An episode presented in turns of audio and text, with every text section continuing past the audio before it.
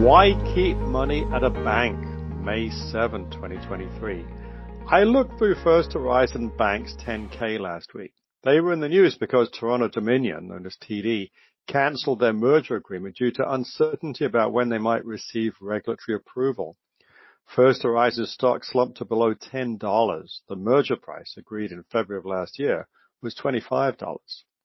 First Horizon CEO Bryan Jordan told CNBC that he had never been able to ascertain from TD the precise nature of the regulatory impediment that TD was facing.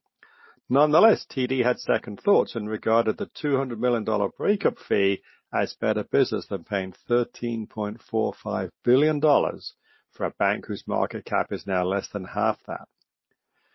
First Horizon reported $1.159 billion in pre-tax income last year, down modestly from 2021's figure of 1.284 billion.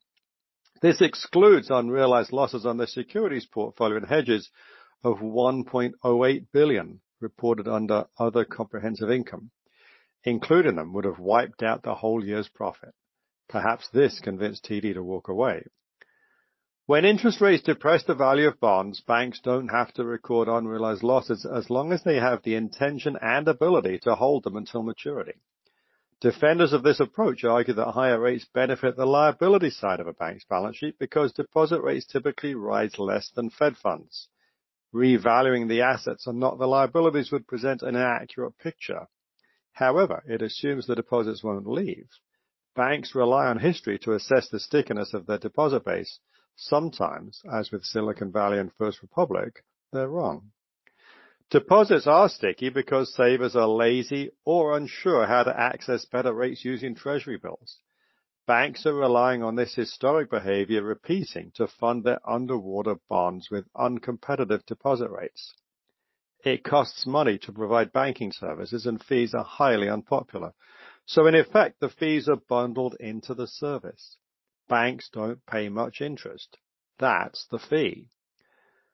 Most of us weren't watching while banks steadily loaded up on interest rate risk following the 2008 great financial crisis.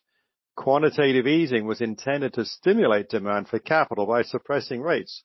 But what's good for borrowers can be bad for lenders. Many banks responded to low rates by increasing fixed rate commercial loans and mortgages. Quantitative easing was supposed to encourage borrowing but it also encouraged more long-term lending from banks. First Horizon is a portfolio of underwater bonds and loans whose funding relies on uninformed depositors willing to leave money with them at low rates. Banks have always paid uncompetitive rates on savings. It's part of the business model. It's why banks traditionally do well when rates go up.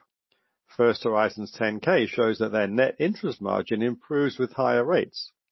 In first quarter earnings released on Thursday, net interest margin deteriorated in spite of continued Fed tightening.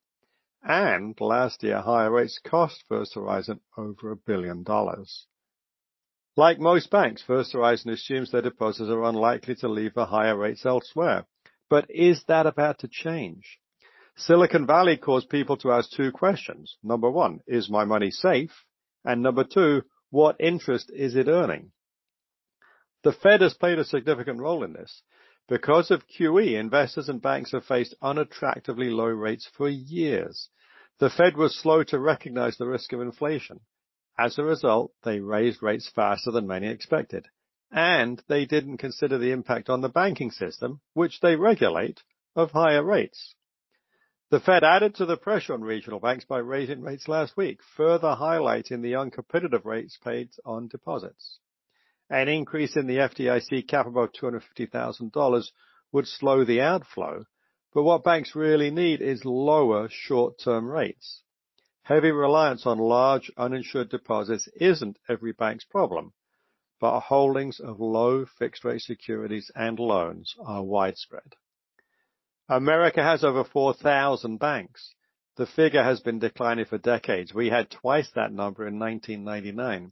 This abundance is a uniquely American construct, a legacy of state banking regulations which used to impede expansion.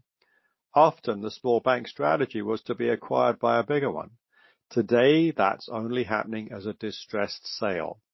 we're learning that there aren't 4,000 competent chief risk officers employed in the banking system.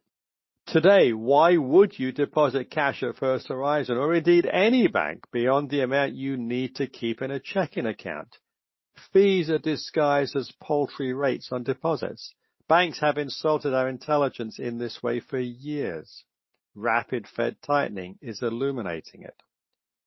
The market is priced for the Fed to provide banking relief in the form of lower rates this year. The FOMC is in denial, slow as usual to comprehend what's happening. The regional banking crisis won't end until the Fed gets it. In the meantime, loan growth at all but the biggest institutions will be constrained by the risk of a rapid loss of deposits and recourse to wholesale funding in the Fed funds market. No bank can profitably fund its assets at 5%. This is why you should bet on 4% inflation instead of 2%. It's the path of least resistance.